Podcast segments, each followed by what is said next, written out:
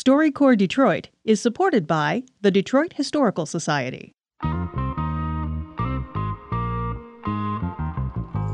From Detroit's public radio station, WDET, this is StoryCorps Detroit.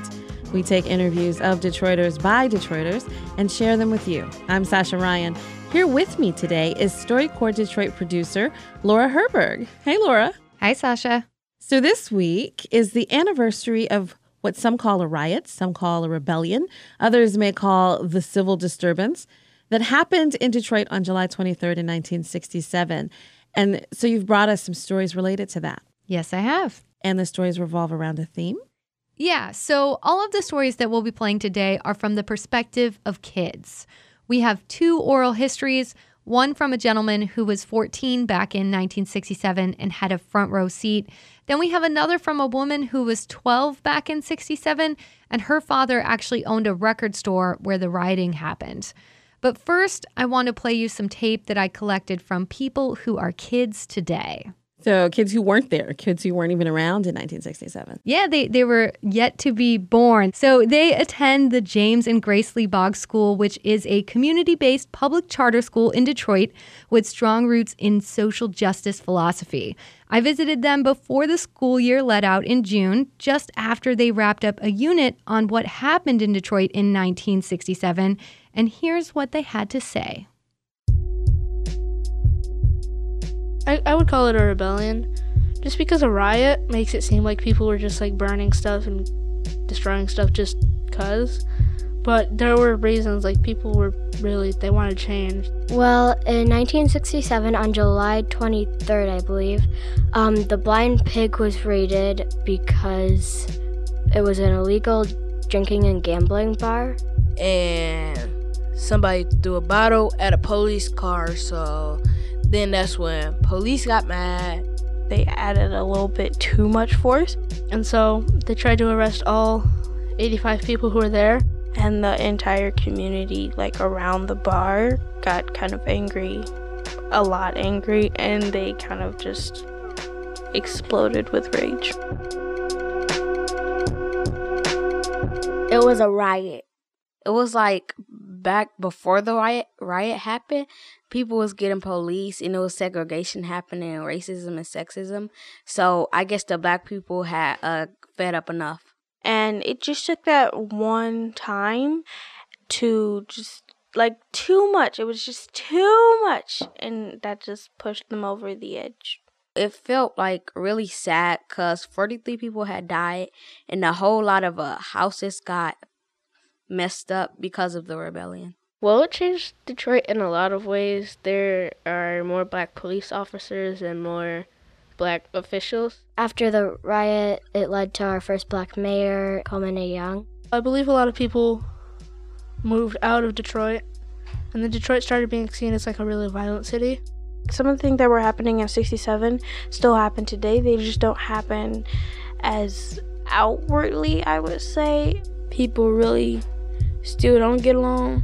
I know that like the whites like still like kind of don't like the blacks still, but I don't like I like all colors. Like I'm not racist. Nothing they keep saying nothing's like barely changed from 50 years ago because everybody's still getting killed. Everybody don't even care about what happened 50 years ago. They don't want to make their place better. They just want to um keep going at it. My name is Cario Crosby, and I'm 11 years old. I am Sharon Renee Johnson, and I'm 12 years old. Oh, my name is Johnny DeFries. I am 12 years old. My name is Lily Catherine Bernard Smitkowski, and I'm 10 years old. Okay, my name is Talia Hope Brown, and I'm 12. Hi, I'm Elijah Watson. I'm 12 years old. My name is Kamari Ray, and I'm 13 years old. My name is Oscar Campbell, and I'm 10 years old. I am Travill Crosby, and I am 13 years old. So, those were all students who attend the James and Grace Lee Boggs School in Detroit. The music used comes from a song called Five Piece by Black Ant. That's a pretty good understanding of some historical events. Yeah, I mean, I don't spend too much time around the little ones, but every time I do, I'm blown away. And these kids uh, were no exception. They are amazing. Okay, uh, what's next? So, this next piece is from the perspective of Curtis Rogers Jr. He's 64 years old now, and he sat down with his 82 year old mother, Clarice Rogers. They talked about what Curtis was up to when violence erupted in the city on July 23rd. At the time, their family had recently moved to northwest Detroit from their old neighborhood near Boston Edison. I caught the bus over to the old neighborhood to just hang out with my friends there for some reason no one was not all my closest friends were around. So i decided i was going to walk over to uh, your brother's house my uncle. I was walking around like a christmas tree. Had a white straw hat black band little red feather sticking out. I had a navy blue short sleeve gabardine shirt western stitch and I had these lime green pants. and I mean, I just thought I was the sharpest dude ever. and walking over, I crossed Livernois. Livernois was clear, and I mean, it was just a beautiful summer day. And I got to Dexter, and all this smoke and people and commotion and I'm like, what is going on? You know, I didn't know, but I continued on and I got down to uh, my cousin's house. And my friends over there, they were, man, it's going, it's, it's, it's going on. I don't know what's going on. It's a riot, a riot. So I, I snuck away and I walked over to Linwood with my friend, which was about a block away. And the same thing smoke, people, chaos, people just running and looting and everything. And I was like, wow. So we go back to the house and we, we're sitting on the porch and we're watching all these people in cars. They have car loads of stuff, just radios. People had color TVs, suits. They had bicycles, whatever, you know. I was getting ready to go down there and try to, you know, start looting myself and my aunties. You come right back here and you get back on this porch. so, so that's all I did is I just watched. I, had a ringside seat. And I just watched people just going back and forth all day long. They burned the businesses on Linwood and Vicksburg and Virginia Park. And to this day, they're still vacant lots. Had started the decline of the neighborhoods. Yeah. And of course, when because those businesses never came back, and they're still not there. Right. There's nothing there. But one thing that I want to get back to was that I never really noticed any actual race war type stuff, like violence, you know, whites and blacks fighting, that type Yeah. of thing. And no, it wasn't really like that. Because, I mean, there weren't that many white folks in the neighborhood anyway. Who, who so it- it wasn't about that. I, uh, the whole thing uh, arose from um, back then. The police Very were oppressive. known as they were very ever present, and they were trying to maintain the established suppression type thing, uh, authority, and you know, and they Very were much so. They were mostly white, Yeah. and they rode four deep. Yeah. four deep meaning four. It wasn't like car fifty four. You got two guys in there with a partner. We, they rode four deep. That was the name of the police in Detroit, in on the inner city, city uh, where all the blacks live, was the Big Four. Oh, I We see. I remember Four. that term. Yeah. Yeah, the Big Four. Yeah. To us, it was like an occupation of our neighborhood, trying really disturbing our vibe. That was Curtis Rogers Jr. speaking to his mother, Clarice Rogers. It was recorded by StoryCorps at the Detroit Institute of Arts. It's really interesting to hear him talk about wanting to kind of get in on the looting because when we hear people talk about history, they usually don't own up to anything they were thinking that isn't, you know, super positive. Yeah, I, I think that in that moment, I don't think it had much more to do for this 14 year old than if I go down there, I might be able to get a free bike. And right. I think that he he was able to tap back into, you know, that perception of of that instance. And that's really valuable. That makes the stories really valuable to be able to have an honest perspective on what you feel and what you experienced. Absolutely. And you have one more story for us? Yes, this next one comes from Marsha Music, who is a notable Detroit storyteller and writer. Back in 1967, she was just 12 years old, and here's her story about her father. I would start out on the night in a hot summer day. It was in July of 1967. And my father got a phone call in the middle of the night. Someone told him there's something going on over on 12th Street. He was a record producer.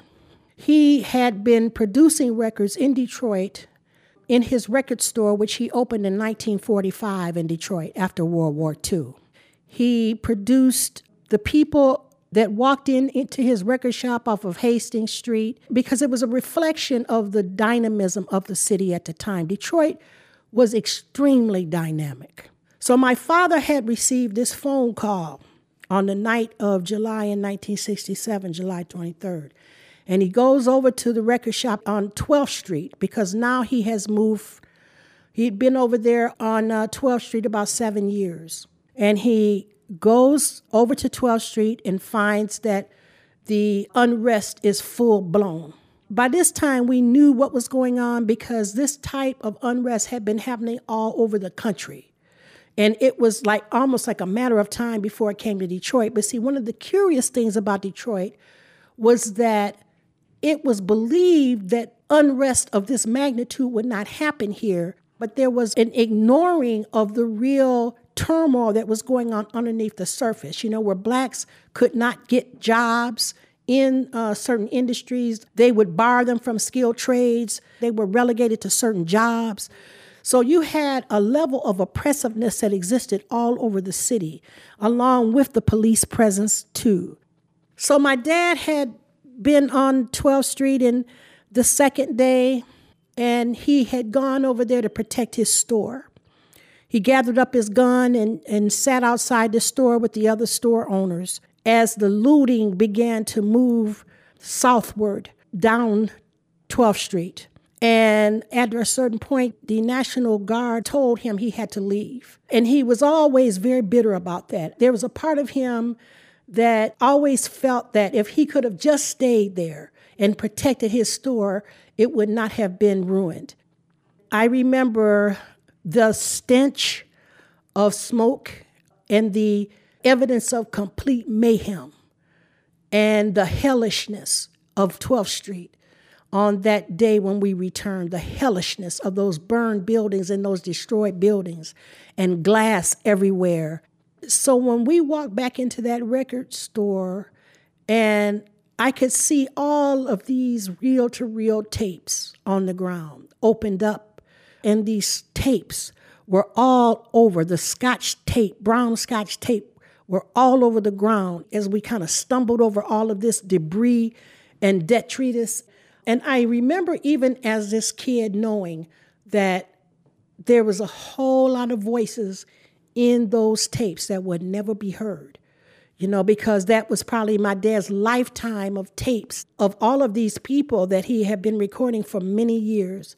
So I have said, and I do say, that the day that my father walked into that record shop and saw that his livelihood like that had been destroyed and his life's work had been destroyed, I say that my father died on that day.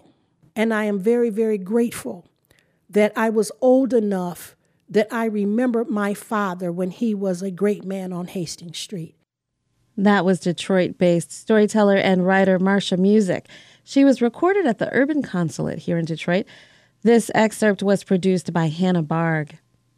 That's really interesting to think about the kinds of loss that people really did suffer. You think about the looting, but there was really more loss than that. There was the loss of this music that Marsha Music mentioned and the loss of businesses and and certainly we hear a lot about people losing that sense of safety. Yeah, absolutely. And and like she says, she feels that her father never really recovered from what he lost. Hmm. Well, thank you so much, Laura. You're welcome. I'm Sascha Raiyn, and that's it for this episode of StoryCorps Detroit. Thanks for joining us. We'll have more next week. This podcast is a production of WDET, Detroit's public radio station. This episode was produced by Laura Herberg with help from Sam Bobian. Our music is by Will Sessions. If you want to make sure you hear the next episode, you can subscribe on iTunes or wherever you get your podcasts. There, you can also leave us a review, which helps people find us. For more information about StoryCorps' visit to Detroit, go to wdet.org slash StoryCorps, with core spelled C-O-R-P-S. StoryCorps Detroit is supported by the Detroit Historical Society.